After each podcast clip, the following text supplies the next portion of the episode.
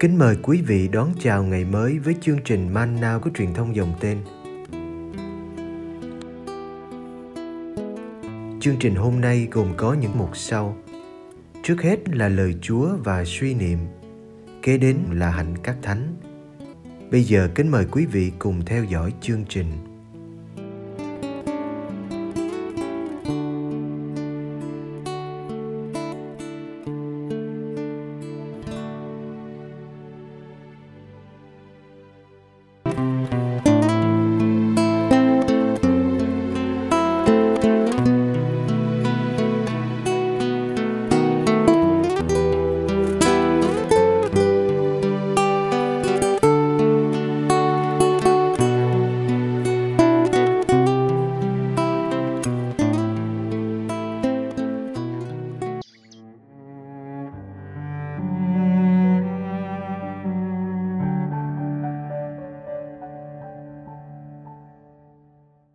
Chớ trả thù.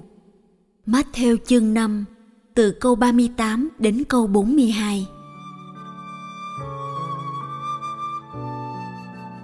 Anh em đã nghe luật dạy rằng Mắt đến mắt, răng đến răng. Còn thầy, thầy bảo anh em Đừng chống cự người ác. Trái lại, nếu bị ai vả má bên phải Thì hãy dơ cả má bên trái ra nữa nếu ai muốn kiện anh để lấy áo trong của anh thì hãy để cho nó lấy cả áo ngoài. Nếu có người bắt anh đi một dặm thì hãy đi với người ấy hai dặm. Ai xin thì hãy cho, ai muốn vay mượn thì đừng ngoảnh mặt đi. Phải yêu kẻ thù. Matthew chương 5 từ câu 43 đến câu 48. Anh em đã nghe luật dạy rằng hãy yêu đồng loại và hãy ghét kẻ thù. Còn thầy, thầy bảo anh em hãy yêu kẻ thù và cầu nguyện cho những kẻ ngược đãi anh em. Như vậy, anh em mới được trở nên con cái của cha anh em đứng ngự trên trời. Vì người cho mặt trời của người mọc lên, soi sáng kẻ xấu cũng như người tốt, và cho mưa xuống trên người công chính cũng như kẻ bất chính. Vì nếu anh em yêu thương kẻ yêu thương mình, thì anh em nào có công chi?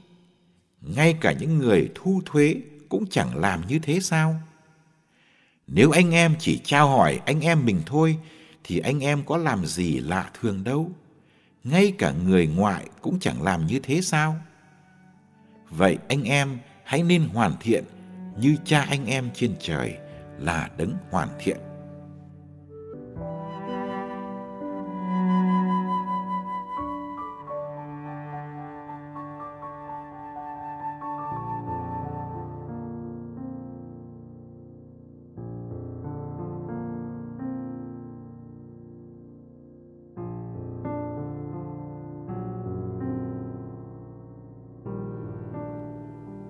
Năm 1893, lúc 24 tuổi khi đang ở Nam Phi, Gandhi đã quá đổi vui mừng khi lần đầu đọc bài tin mừng hôm nay. Ông ngây ngất vì vẻ đẹp nghệ thuật của những hình ảnh ở đó. Đến nỗi ông gọi Đức Giêsu là nghệ sĩ tối cao. Đối với ông, bài giảng trên núi là tác phẩm tuyệt vời của Đức Giêsu chạm vào trái tim và bộ óc của ông một người theo ấn giáo và ảnh hưởng trên toàn bộ cuộc sống của ông cho đến khi nhắm mắt. Có thể nói, từ bài tin mừng chúng ta vừa nghe, Rabdi đã rút ra con đường bất bạo động, bất kháng cự ông đã áp dụng lời Chúa vào việc giải phóng dân Ấn khỏi đế quốc Anh mà không dùng đến chiến tranh, vũ lực, hận thù.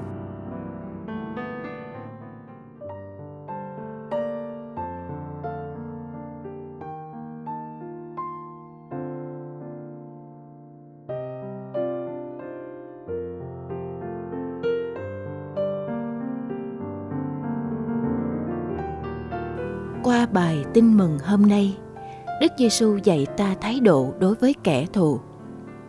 ai trong chúng ta lại không có kẻ thù kẻ ác làm hại mình? Cả đức giêsu cũng có kẻ thù ghét ngài trong thời gian ngài rao giảng. Luật mắt đền mắt răng đền răng đã là một luật tiến bộ rồi vì nó giới hạn việc trả thù quá đáng và bắt vòng xoáy trả thù dừng lại nhưng đức giêsu đòi chúng ta vượt lên trên sự công bằng đó, không móc mắt hay nhổ răng người đã làm như thế cho mình. Nghĩa là không chống cự lại người ác, không lấy bạo lực để trừng phạt bạo lực. Sau đó, qua ba thí dụ cụ thể rất gợi hình và dễ hiểu, đức giêsu còn mời chúng ta đi xa hơn đến mức kinh ngạc khi bị tác bằng mu bàn tay vào má phải. Chẳng những không được tác lại mà còn đưa má trái ra. Khi bị ai kiện để lấy áo trong, hãy cho nó cả áo ngoài. Khi bị ai ép mang đồ đi một dặm, hãy đi với người ấy hai dặm. Như thế, chẳng những chúng ta không được chống cự hay trả đũa, mà dường như còn cho phép kẻ thù lấn tới trong hành vi độc ác của họ. Làm như thế, phải chăng là tiếp tay cho sự gian ác gia tăng? Là làm cho ác nhân tha hồ tung hoành trên mặt đất?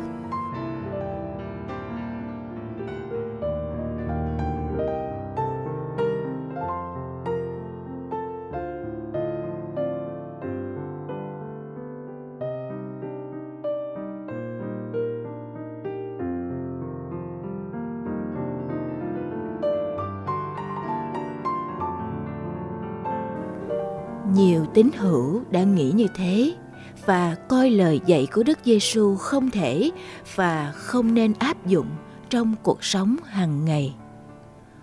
Đúng là khi bị tác và Đức Giêsu đã không đưa má kia ra, nhưng thái độ của Ngài trong cuộc khổ nạn và tử nạn cho thấy Ngài đã sống điều Ngài dạy, không chống cự kẻ đến bắt, hiền hòa với Juda tha thứ cầu nguyện cho kẻ giết mình. Khi Ngài được phục sinh chiến thắng, Ngài cũng không hiện ra để trả thù Philato, hay sode hay Cai Pha.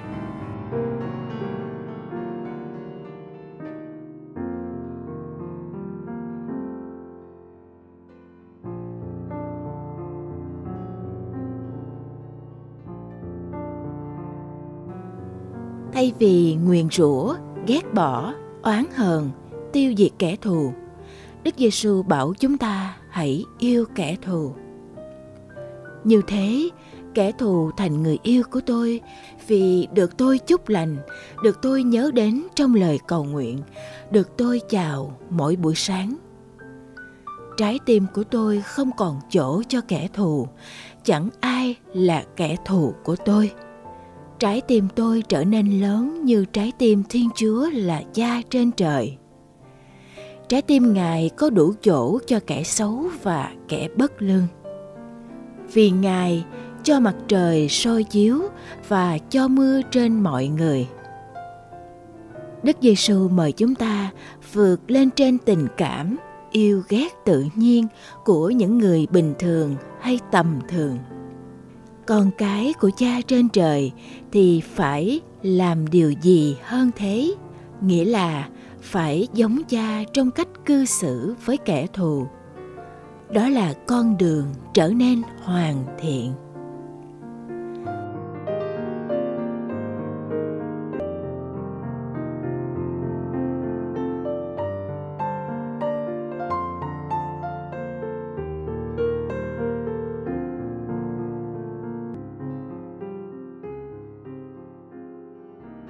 Thế giới chúng ta hôm nay bị tan nát bởi chiến tranh hận thù giữa các quốc gia, sắc tộc, tôn giáo, màu da, gia đình, đảng phái. Nhiều người thấy mình có bổn phận phải dùng điều ác để chống kẻ ác. Có người nghĩ mình phải giết cho hết những kẻ sát nhân. Chẳng những cần trả thù mà còn cần đánh phủ đầu nữa tác người ta khi người ta chưa kịp tác mình lời hôm nay của Đức Giêsu thường bị coi là viễn phong chủ bại. Chẳng mấy ai tin rằng, chỉ lời này mới đem lại bình an cho thế giới.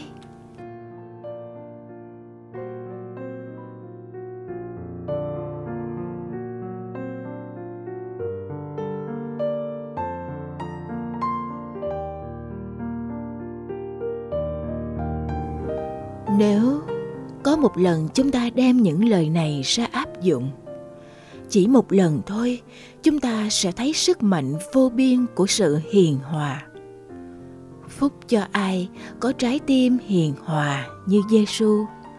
Với sự hiền hòa của Giêsu trên thập giá, thế gian được bình an.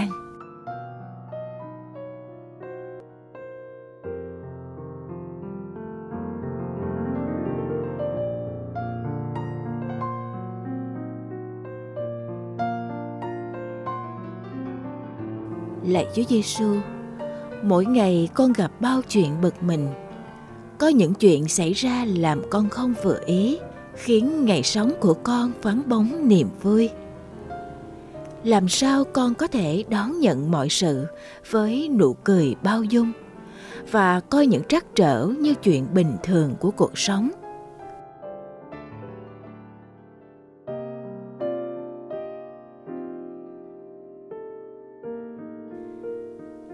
Làm sao con dám tin rằng chúa vẫn giúp con tìm thấy ý chúa? Qua những chuyện không vui, đòi con từ bỏ cái tôi.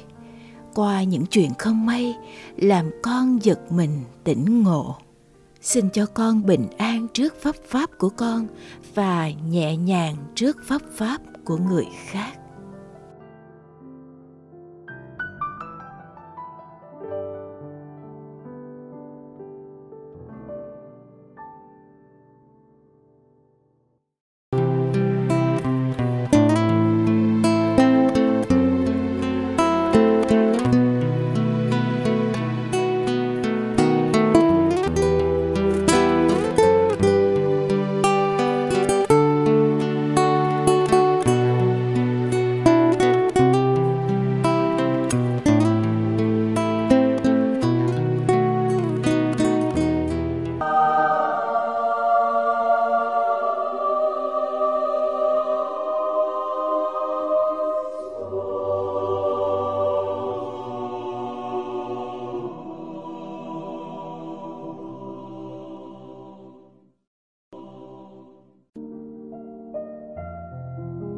19 tháng 2, Thánh Conrad Confalonieri Ngài sinh vào năm 1290, mất năm 1351.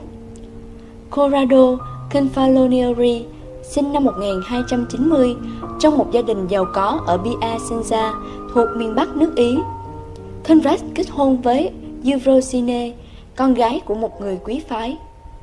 Một ngày kia, trong khi đi săn, Conrad ra lệnh đốt một số bụi rậm để lừa thú ra ngoài.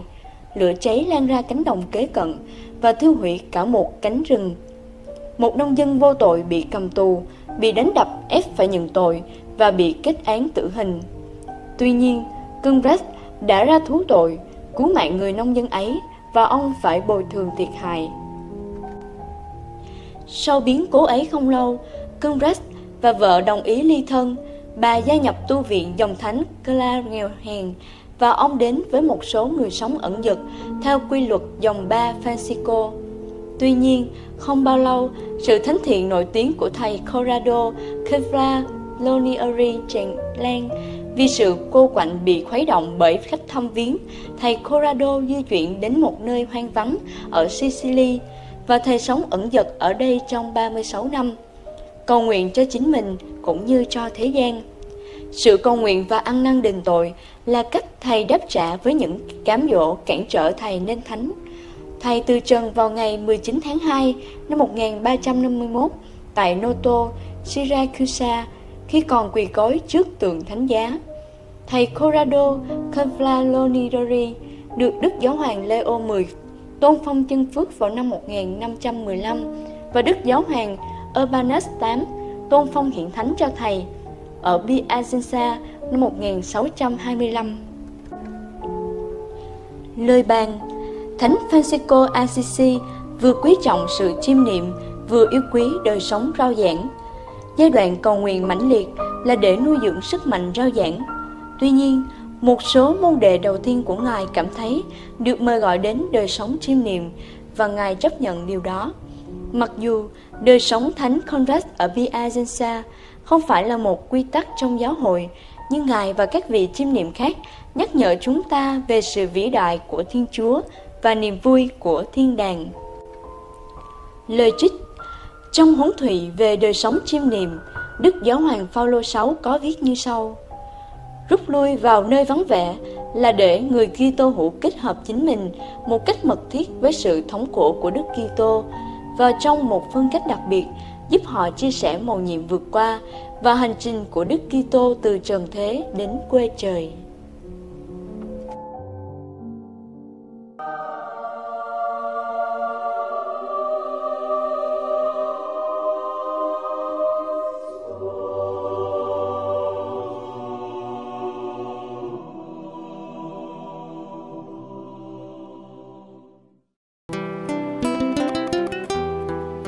Cảm ơn quý vị đã theo dõi chương trình. Kính chúc quý vị một ngày mới tràn đầy niềm vui và ân sủng của Chúa và mẹ Maria.